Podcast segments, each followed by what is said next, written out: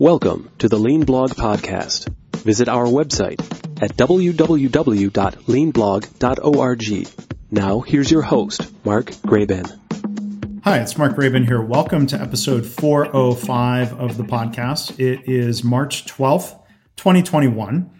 Normally, I would have released this episode next Wednesday, but I wanted to accelerate this episode a bit because we are doing this in advance of two um, opportunities that are coming up um, right away. So, first off, um, our guest is Deandra Wardell. You're going to learn more about her when we get started.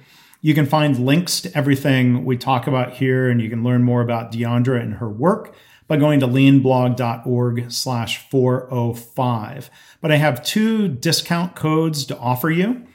First off is Katacon 7, which is brought to us by our friends at Lean Frontiers. That is taking place next week. Deandra is going to be one of the two hosts for the virtual event, March 15th to 19th. You can register using code LF10, or that's LF10 to get 10% off. You can go um, to leanfrontiers.com slash Katacon7. And then Deandra is doing a workshop on Saturday the 13th, she does more, she'll be doing more of these in the future. A workshop on visioning, as she uh, will talk about a little bit in the episode.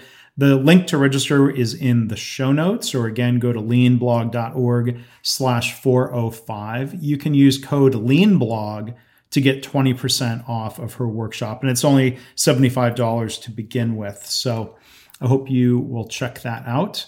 Um, so here is our episode with Deandra Wardell talking about um, what she describes as, uh, and others describe as being a quote unquote kata geek. And so again, I hope you'll check out Katacon 7. Thanks for listening. We're joined today by Deandra Wardell.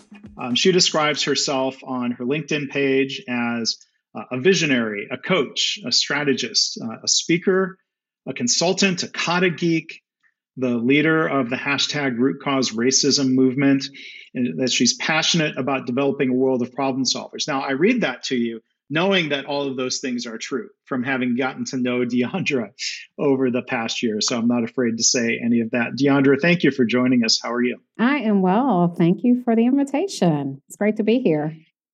Yeah. Well, thanks. And I'm glad we can have the conversation. You call yourself a kata geek. I will do my best. We'll, we'll, we'll geek out together, though. How's that? Oh, that sounds like so much fun. um, a little more about Deandra. She is president and CEO of her own firm. You can learn more about Deandra and her work at her website, deandrawardell.com. I'll make sure that's in the show notes. Uh, she started that last year. Um, if you are a listener to the Lean Whiskey podcast series that I normally do with Jamie Flinchbaugh. Deandra was a guest with the both of us uh, late last year, episode 23. So this isn't the first podcast we've done together. No, it's not. And speaking of which, that was so much fun and a perfect way to kick off the holidays. Just wanted to add that. Yeah.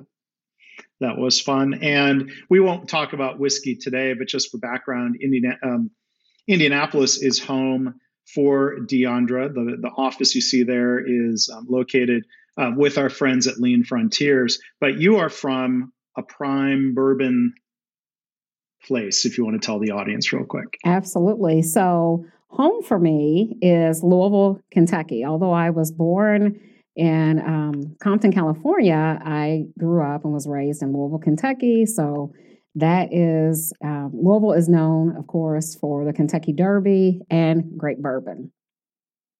Yes. And I learned something today. I, I, knew you were from Louisville. I didn't know you were born in California. That's not too far from where I'm sitting right mm-hmm. now. Yep. Uh, California is my birthplace.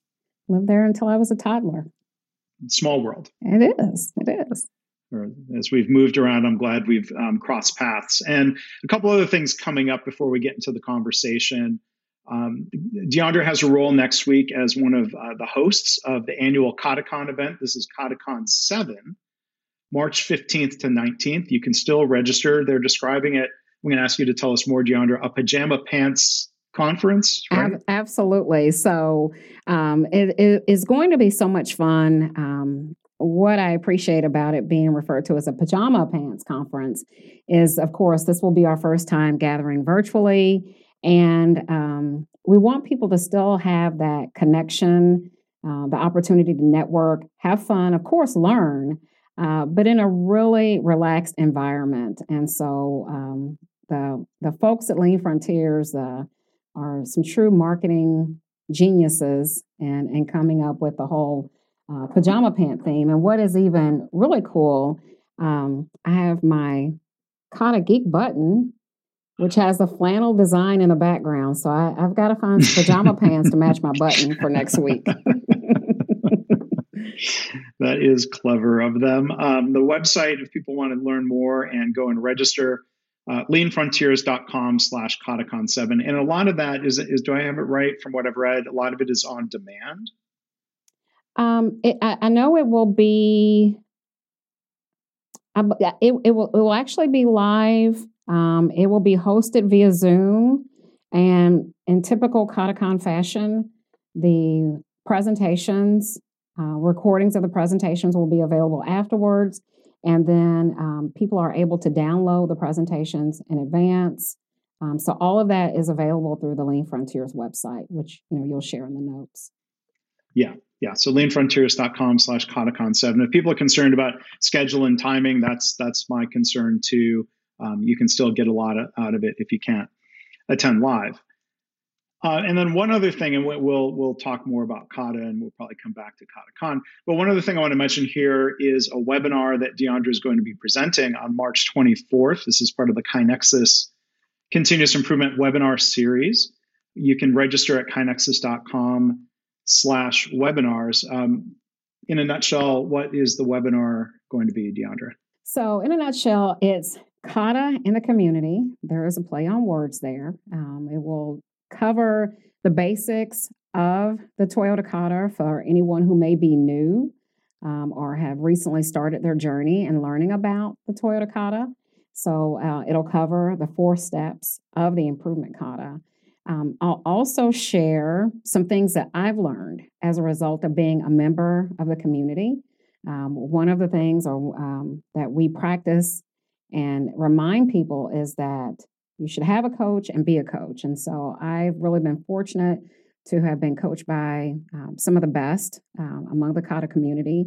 So I want to share some of those golden nuggets, not only from my mm-hmm. experiences, mm-hmm. but of course, some takeaways from KataCon 7 and then the, the last part of that webinar is talking about how Kata plays well in the community and um, some of my own experiences as well as other colleagues who have, you know, taken Kata to the streets.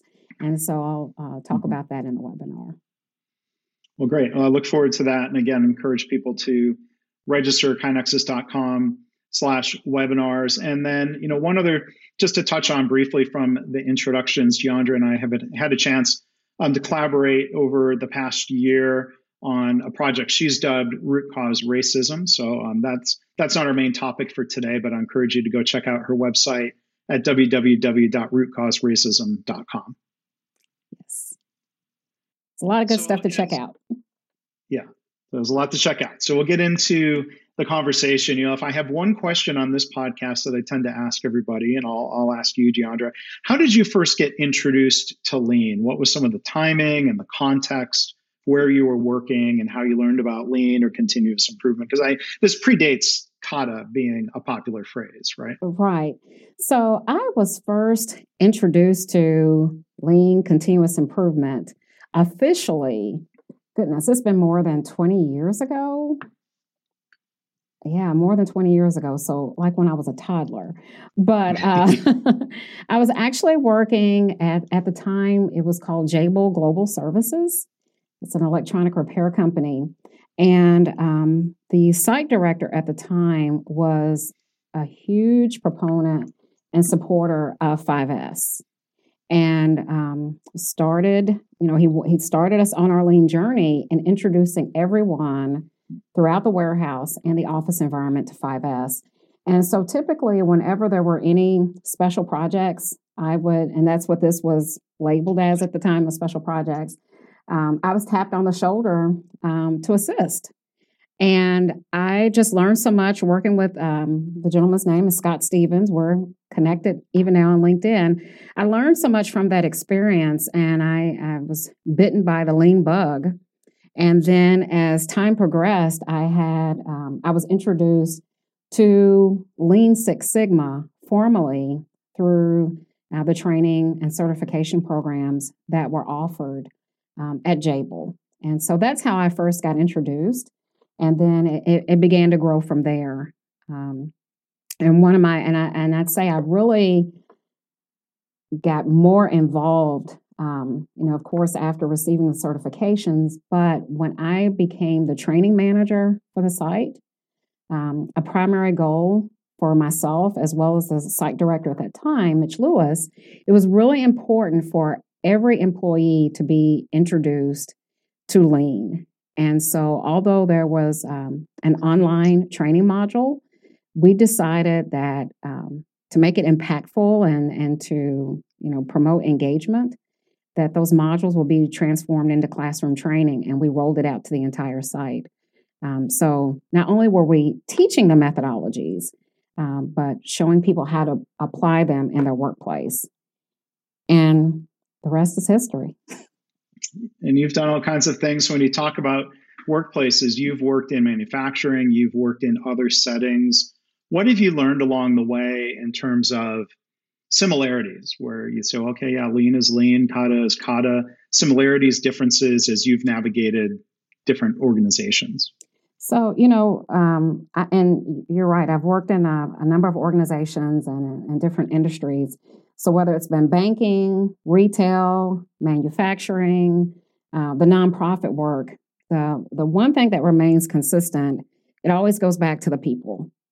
Mm-hmm. And it goes back to tapping into that creativity that is within everyone, uh, regardless of their title or their responsibilities, and recognizing that um, that creativity that lies within um, you know, getting people more engaged in the process, in the work, showing showing how what they do every day connects to the you know the objectives and the goals of the organization and how they're a key part of that, and and and making sure that you know people have the voice and and the the the means to recommend ways to improve uh, improve a process mm. and to sustain those improvements. So, you know, just that that common theme, no matter if, you know, I've worked in industries or organizations where it's heavy lean, it was heavy Six Sigma, it was heavy mm-hmm. lean mm-hmm. and Six Sigma, or they were new on their journey and they called it something different. But it always comes back to the people, um, developing people to improve processes to satisfy customers. Yeah, that's well said. And that's all, I think, kind of a, a good reply when somebody hits you up with the whole um, the statement of well we, we don't make cars here. That was true at Jabil. That's true at Boeing for people who have worked there. That's true in healthcare because it's not about building cars. No. And and even you know Toyota talks about how it's not about you know building cars. It's you know it's it's engaging the team members to think and be creative and and develop those skills. And and I think it's funny that you say that, that, you know, we're not building cars or this is not a manufacturing environment. Um, and it's because of that, you know, I've, I've set it as my goal and mission to help show people how, you know, lean is everywhere. Continuous improvement is everywhere. And, and I've been very fortunate where I have I've, I've been able to, to lead others in applying lean um, to different volunteer organizations. Um, you know, nonprofit organizations, uh, you know, companies that are heavy service, they don't deliver a product and it still works. And why does it work? Because no matter where you are, there's some type of process that you're following, whether it's documented or based on tribal knowledge. There's always people. And at the end, you're trying to deliver a product or a service to whether it's a customer or the community that you service. So it all connects. And you know, when you say lean is everywhere, I mean, just to explore that a little bit. I mean, lean can be anywhere, but unfortunately, there are too many organizations where they're not focused on people development. They don't tap into the creativity of everybody in the workplace, regardless of role or education level or other distinguishing factors. So right there, that's that's part of the opportunity to kind of to close some of the gap between the current state and the ideal that we would be shooting for, right? Yeah, and you know what, Mark? I'm so glad you clarify that point because when I um, start talking about lean or continuous improvement with a fellow lean geek, you know, I'm, I'm calling yeah. you since we're since we're geeking out today, and so yeah. you know, I'll, sometimes I'll look through things from a you know rose-colored glasses, and you know, I think about especially like um, you know some the features that I do on Hi-Fi Friday. You know, one of the goals is to spotlight not only people who are in the continuous improvement or lean community who know the um, the terms and things like that, but those people who don't consider themselves to be a lean practitioner, but they're looking for ways to continuously improve. They're demonstrating respect for people. And although they, they may not know the exact terms or may not have a, a certification, they're practicing lean. And to your point, you know, those organizations and environments where, you know, opportunities like that don't exist, it's, it, it, you know, the ideal state is that at some point that they will recognize and see the importance of incorporating lean as a part of their their business practices. And I think, Deandra, you're right to point out, um, yeah, that optimistic view of uh, intuitive lean or things that remind you of lean, where people um, from different perspectives have similar ideas. Like some of these ideas are not exclusive um, to lean; they they go back millennia um, of, of, of, having a focus on developing people. There are plenty of organizations that do that without using lean terminology or saying they're inspired, inspired by Toyota. Um, there are organizations where there is a very strong, healthy, thankfully, respect for people. So there are different origins for that. So um, yeah, there's there's there's that gap, but then there's also sometimes that nice discovery of okay, well this this seems like lean. Whatever label we're going to put to it, it's good. Right, right. Yeah. Uh, so for those who aren't watching on, on YouTube, you, you, see she's Deandra has so many great pairs of glasses that she wears. These are not literally rose. No, they're no, they're not literally rose color. Not today. I, although I do have a pair of rose colored glasses, but that's a topic for another podcast. we'll do a, a, podcast about glasses and fashion. Sometime. Yeah, it's a different in no uh, different audience. But um, so when you talk about it, always going back to the people. Um, if somebody were to ask you, Deandra, from the context of lean and, and kata and related frameworks, what does respect for people mean to you?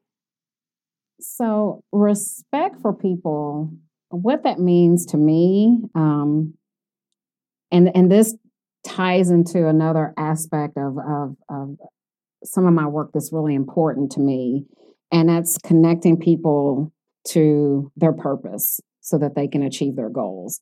And so, what respect for people means is you know, just giving people, providing people a space and an opportunity where creativity can flourish, where they're allowed to experiment and test and try new things and not worry about fear of failure, recognizing that whatever whatever it is they want to pilot or whatever it is that they want to attempt, it's an opportunity for learning.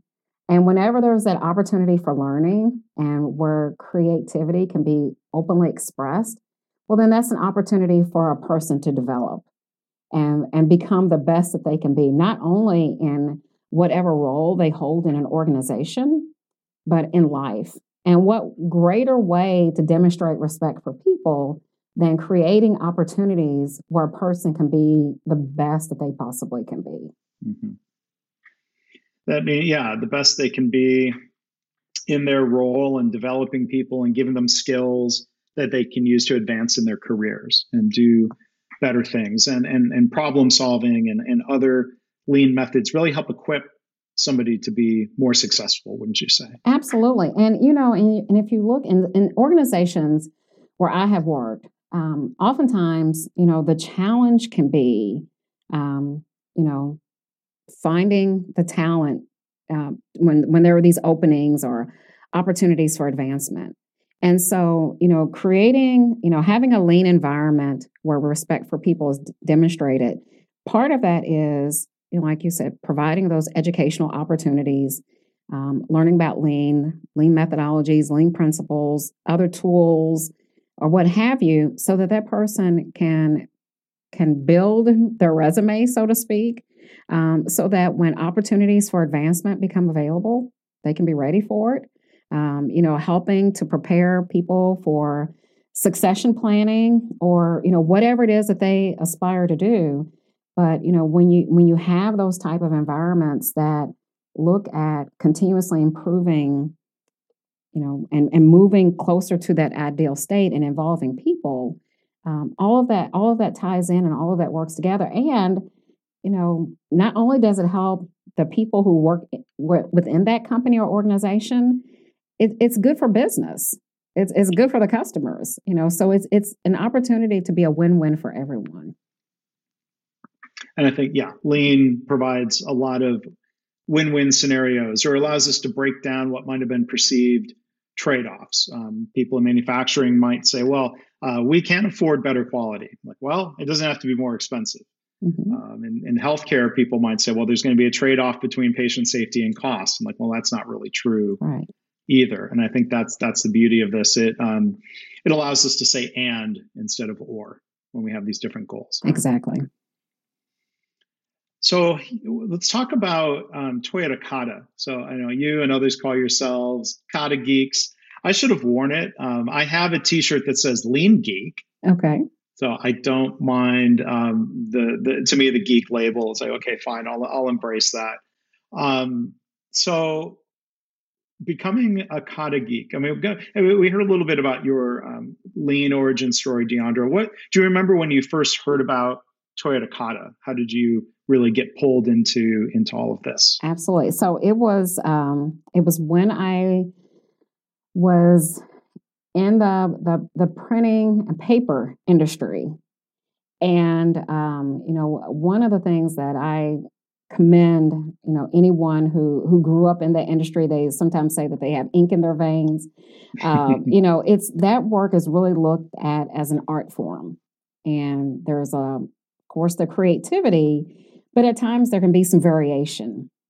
And with that variation it can lead to a number of opportunities for improvement and so um, i remember at one point in time i was working with some teams and they were having challenges, um, you know, with some of the variation that they were experiencing within the processes um, that, you know, caused a gap in terms of what the customer expected and what the customer received. And so at the time, um, I was responsible for continuous improvement for all of our sites in North America, Europe, and Asia. And um, one of my team members, um, you know, avid reader, came across the book to the Toyota Kata, and um, his name is Mike Jones. And Mike said, Deandra, you have got to read this book. You know, a lot of what we've been talking about and applying, you know, lean to problem solving and developing people and, you know, addressing, you know, different challenges that we're seeing in the work. The Toyota Kata addresses it and it's it's in such a user-friendly way. He said, I really believe that the organization would embrace it. And I said, sure, I'll take I'll check it out. So it was like a page turner. I could not put the book mm-hmm. down. And um, after that, you know, I had to learn more about it. So as it turned out, not too long after that, um, you know, as I was, you know, online, you know, learning as much as I could about, you know, Mike Rother and and his work, um, I ran across an opportunity to register for um. And that was my first Katacon. And just that experience of hearing people, how, how people in other companies had applied Kata when they had tried a number of other different methodologies that they try to introduce broadly across an organization. But the approach that it was, you know, working on developing one learner at a time through one storyboard and just just how practical the steps were to addressing whatever issue, no matter the industry, I was just I just became totally hooked. And then not only that, at that first Katacon is when I um, I, I had my first coach, Tracy Defoe, who I talk about often.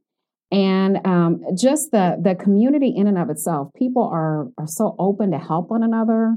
They're so you know eager to answer questions or provide whatever assistance. And I remember um, returning to the office after KataCon, like any question that I had, any information that I needed, I was just, uh, it was just a phone call or an email away, reaching out to anyone, including Mike Rother himself.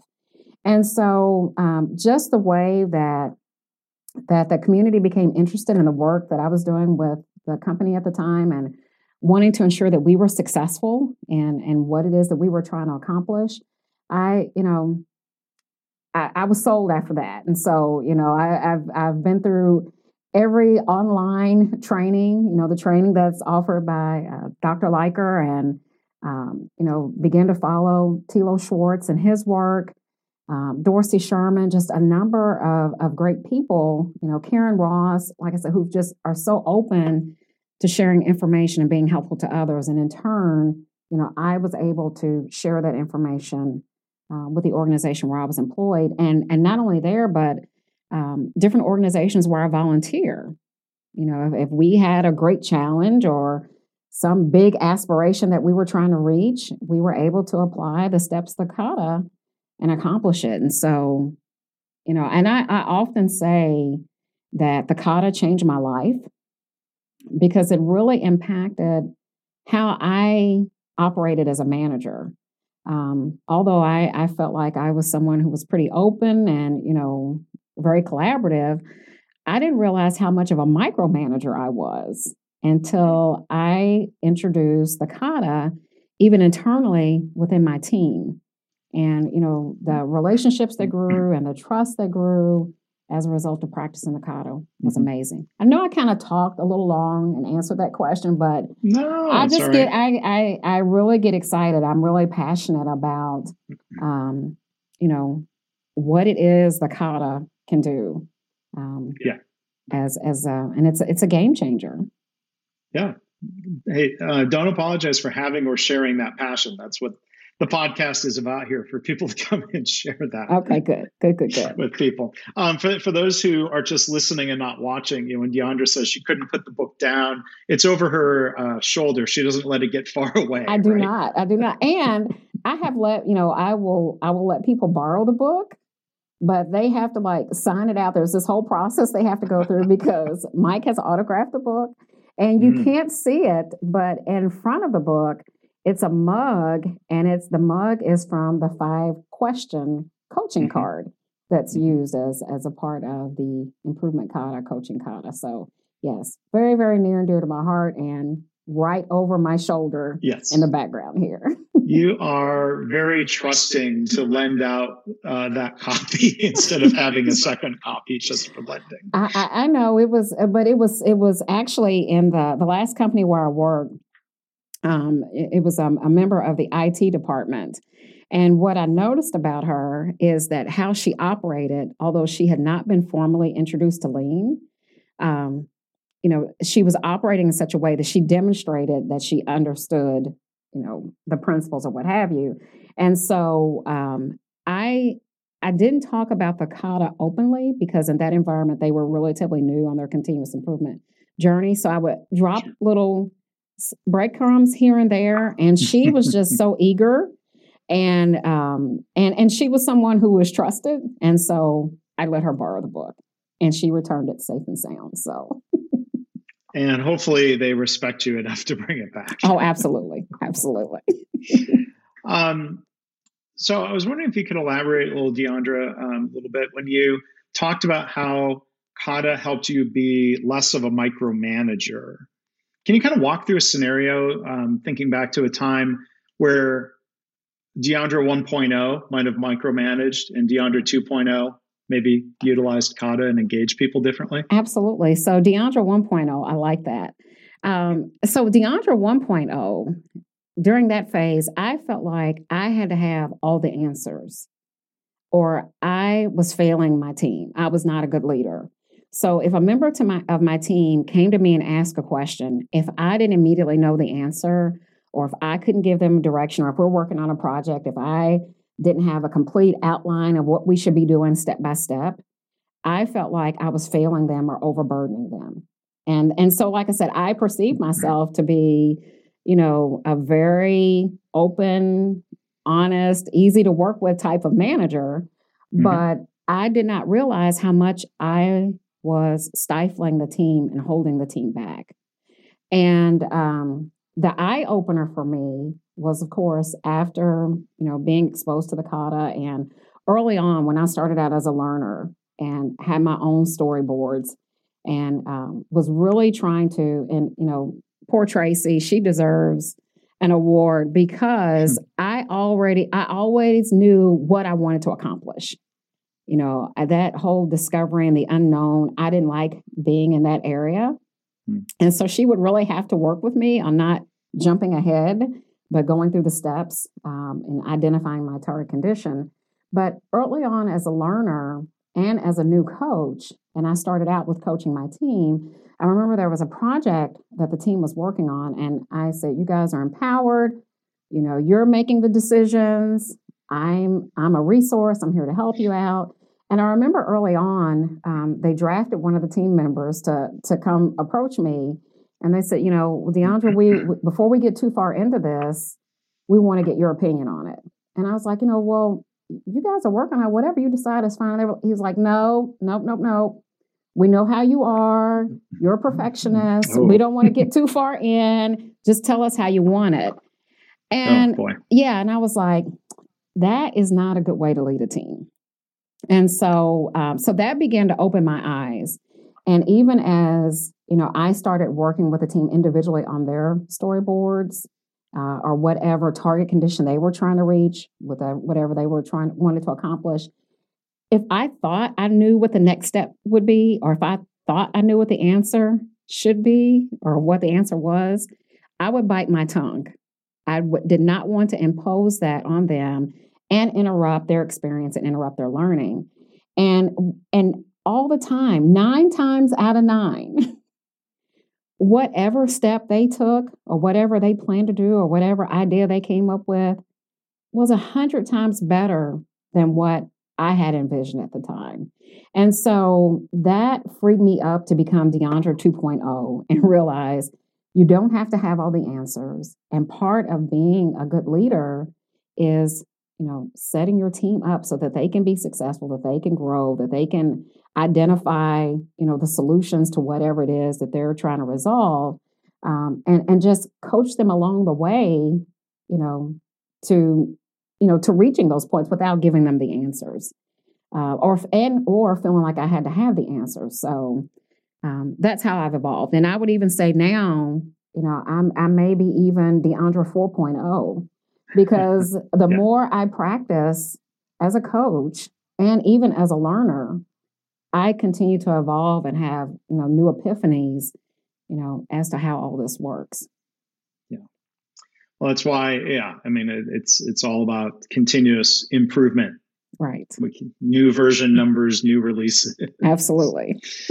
um, but you know what you're describing there, I mean, sounds, you know, I mean, these are familiar organizational leadership dynamics. Like I think back to you know someone I've in, interviewed a number of times from a different context. Um, Dr. John Toussaint mm-hmm.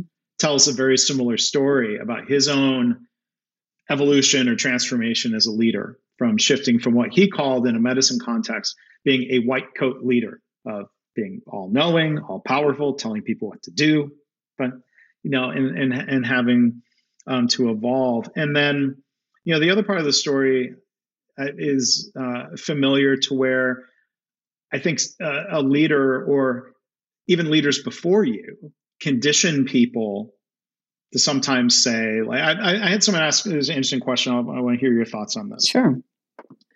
Um, you know, we talk about engaging people and involving them in improvement, whether that's using frameworks we label as Kaizen or Kata or A3 or whatever we call it. And, and somebody asked, well, what if your employees, what if people just say, no, I just want you to tell me what to do? And I think, well, they've been conditioned to feel that way, or they've been conditioned, and in a way, it's easier when the boss just gives you the answer. And if they're wrong, you're like, oh, well, my boss stinks. And so getting people out of that old dynamic um, can can be challenging. Um, what, what what are your thoughts on situations like that? Yeah, you know, I I have observed situations like that where you do have employees that say, "Well, just tell me," hmm. and it's because of previous experiences mm-hmm. where they may have tried to recommend something and it wasn't well received. Mm-hmm. Or, um, you know, it, it, it backfired on them in a sense. And so, you know, they don't want to invite another scenario like that. And so they just want to, you know, just let me do my work. Just tell me how you want it done so we don't have to have this back and forth and um, without any disappointments. And and and it's unfortunate. Um, it's unfortunate when there are situations um, that employees feel like, well, let me just do whatever it is you need to do to keep the peace and, and keep things moving so I can get back to work. Because when it when there comes a time when an employee reaches a stopping point or they they do have an issue uh, where they need to collaborate with their manager, how comfortable do they feel escalating that issue or just trying to find a workaround on their own? And I think that can lead to, um, you know, other potential problems even. Sure. When, when all, all kinds of problems. Oh yeah, all kinds of problems. Yeah, all kinds. Because, like you said, um, a lot of times, most of the time, the people doing the work have a better understanding of the situation. They can develop better solutions. So when they fall back into that, "aye, aye, captain, I'll do whatever you say," I've seen in different workplaces that bad things happen, things that were preventable. Um, so it's it's it's tough to get people out of that. So we can think of like starter culture change, or you know, bringing it back to kata, this idea of um, a starter kata, which I think is interesting to me. You you point to that coffee cup that cup that has those questions, and in a way, some people learning kata might say, "Well, just tell me how to do kata." But okay, the starter kata is serves that purpose. But my understanding of it is we're supposed to build, we can eventually move beyond the starter kata. We can evolve, adapt. What, what's your experience Deandra? That that's exactly it. So, you know, the starter kata provides the framework for the pattern or the behavior um, that you're seeking to develop. And you know, kata comes from, mar- you know, that term comes from martial arts. It's not an acronym, and it's a way of doing. And you know, for anyone who has has practiced martial arts, you know, you th- there is a set form of, of how you do things, and then once it becomes routine or a habit, you can modify it. You know, even if you think about, you know, um, you know, someone who's learning to play an instrument, you know, they have to start out learning the basics, and then after you have the pattern pretty much set, then you can improvise and, and add other elements to it. And the same is true with the starter you know, and and and people feel weird. I I'm I can attest to this myself um, I felt like I had to have the questions memorized. And so what would happen is I would go off script. And, and of course, you know, there's a, a framework and a guideline with the questions. There are times when you need to go deeper. But early on, I may have skipped a question, you know, because I I wanted us, you know, to feel like, oh, I've got this. And thankfully, you know, I had a, a coach who was very patient and disciplined and would say, It's okay, Deandra to read the questions as is. And As a matter of fact, as part of that starter kata, it teaches that have that card in your hand, read it verbatim, because it helps to start to develop that practice and get familiar with the steps. Um, but what I I have experienced and those who I've coached um, and those who I've worked with, it becomes second nature. You know, you you realize you're going through the steps um, without having to read or reference anything because it's become such of a, a, a pattern, a practice of what you learned and how you've applied it to a number of different situations. Yeah. Yeah. Um, so one, one other thing I want to um, kind of pick your brain on here, Deandra. So one thing I, I enjoyed the webinar that you did recently um, that was done through the Just in Time Cafe, and I'll, I'll, post a link to the recording of that in the show notes around um, visioning and strategic vision boards. And part of my reaction to it, and I obviously want you to elaborate on this. Um, I, I, was reminded of there's a quote from uh, John Shook. It John Shook? No, it's Pascal Dennis. Pascal was former Toyota Canada. He's written great books, including Lean Production System, um, Lean Production Simplified. I've heard Pascal say, you know, lean is not just a scavenger hunt for waste. And I think that's thought provoking because a lot of times, you know, there, there is a lot of waste we can react to. We can solve problems, we can eliminate defects. But visioning comes at all this from, I think, a very different direction. So, can you tell the audience about what you mean by visioning and strategic vision boards? Sure. So, in, in that webinar, I, I talked about visionary lean thinking. And, you know, at the, the heart of lean thinking is about purpose and processes and people. And so, um, you know, this visionary lean thinking for me has evolved over time and it's touched the different areas that I've worked in and things that I've focused on.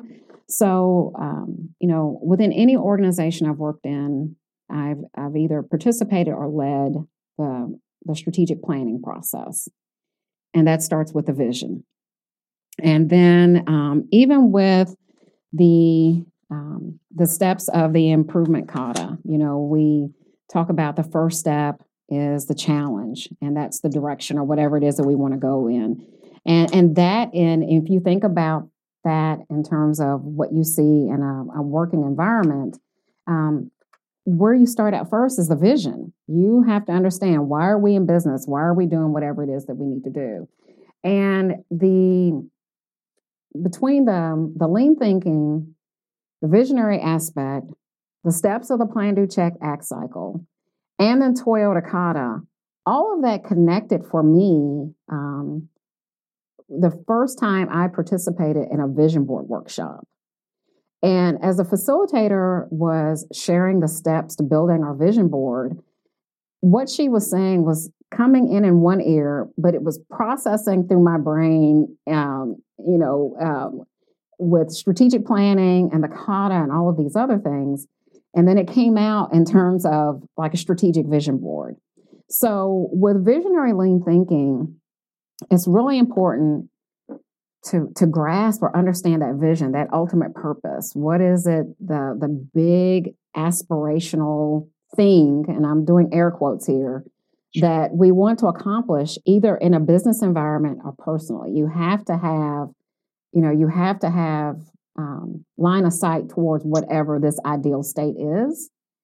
But then the way our brain works, you know, if you think about this huge thing that you're trying to accomplish, it can be overwhelming. And I don't care who you are, it can just be overwhelming um, to where the brain starts to say, you know, can you do this? And it, it may trigger these different things that will hinder us to trying to figure out how do we even get started.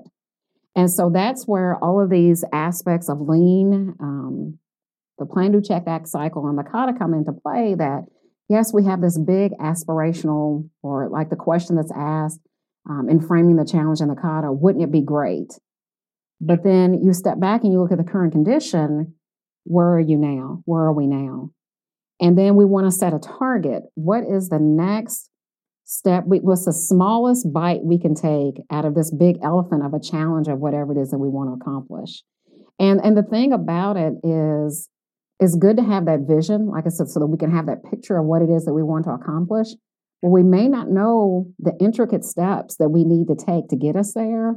And that's where lean thinking lean methodology lean principles the steps of the kata come into play because they help to provide that path and realizing it's not a straight path, it's not a smooth path, um, but it, it provides that path of experimenting, of testing, trying, learning, doing, and continuously doing that uh, to take you along the way to accomplish whatever that vision is. Yeah, it's it's an emergent path. It's not a matter of. Uh, so I think there are parallels. I mean, I hear parallels in what you're describing between um, visionary lean thinking, strategic vision boards. You've got to be proactive. You've got to be aspirational. Like again, not just reactive. um, there there are parallel, and then the, this path. What uh, the knowledge threshold is that the phrase that gets used a lot in the kata speak? That is so uh, the threshold of knowledge. You know that that point of you know where you don't know what's next. You've reached that at that point where it's beyond your experiences. This is something you haven't done before. Um, you know, some people refer to it even this is unknown territory for us. Mm-hmm. Yeah. yeah. So I think the one other parallel, you know, I've, I've interviewed a number of people on this podcast, including Eric Ries, about what they call the lean startup. Mm-hmm. And lean startup kind of flies in the face of the old entrepreneurial venture capital approach was to ask every entrepreneur to develop, you know, a five-year business plan. I'm like, well, I think even the communists have stopped doing five-year plans. Like nobody has a crystal ball. So lean startup is really, you know, I think more about having a vision, having an aspiration, and then figuring out what are the small steps we can do to test our product market fit, to test our business model, to try to validate it. And so I imagine, you know, whether whether you're calling it lean startup or kata or what have you, you know, you, Deandra, as an entrepreneur, are probably looking at the same thing. What is your vision for for you, yourself and your company? your crystal ball doesn't go out five years, I'm sure. No offense, right? Uh, none. listen, listen, absolutely none taken. Because when yeah. I and and it's so funny, and that and that's the whole thing. It, it, it's great to have that vision because, like I said, that connects you with your purpose of why you're in business or why it is you want to do whatever you want to do. But with that strategy and execution, the two need to connect. And so, with that, um, you know, you talk about as an entrepreneur, and especially with 2020. Who could have predicted all the things we experienced in 2020? but who can predict right. what we're going to experience in any year? No one has a crystal ball. Mm-hmm. So, you know, the thing about having that vision is you know ultimately where it is you want to go or what it is you want to achieve. But as 2020 throws whatever curveballs at you, you may swerve a little bit, but you know that you're on a path. You know, you'll overcome that hurdle, you'll dodge that curveball or whatever it is but you're clear about the direction that you're heading. And that's another reason why during that visionary uh, lean thinking webinar, I talked about the connection with strategy and alignment. How, you know, even in businesses, we have these strategic plans, these big overarching, wouldn't it be great, you know, ideal states uh, for business. And these plans that we may set a year or two years out or however long. But how does that cascade throughout the organization? And how does that translate to the employees with the work that they do every day? Um, and, and, and ensuring that they can clearly see how that connects to the big vision, because that is what helps to spark the creativity and helps to promote, um, you know, the engagement and the buy-in from those who are doing the work, because they see that the work they're doing, you know, the tactical day-to-day things along with the improvements, all connects with a vision and, you know, and like I said, that doesn't only apply to work, it applies to personal. And even as an entrepreneur, you know, when I set out on this journey in September, you know, a, a direction that I thought I would be going into, I've I've kind of turned the corner and, and and and dipped and made some other things. But ultimately, my vision is is to create a world of problem solvers. So the different things that I'm doing, although they may be changing, they're still aligned with that path of, you know, putting lean and continuous improvement and the kata in everyone's hands. Okay. Yeah. So if you want to follow up and learn more about what Deandra um, is, is, teaching and coaching people on, um, do check out that webinar from the JIT Cafe. And Deandra, you you um, often run workshops. If People want to take a deeper dive, so people can can learn more about that at deandrawardell.com, correct? Correct. That is correct. And so, uh, last last segment here before um, we'll have to wrap up, and I'm I'm, I'm going to ask you in advance. Let, let's do more episodes as different topics come up over time. Okay. Deal. Deal. One. Good. So when you talk about community, one community that um, Deandra and I have both been a part of, we call it the Lean Communicators. Um, we have uh, a website, leancommunicators.com, where you can find podcasts, including this one.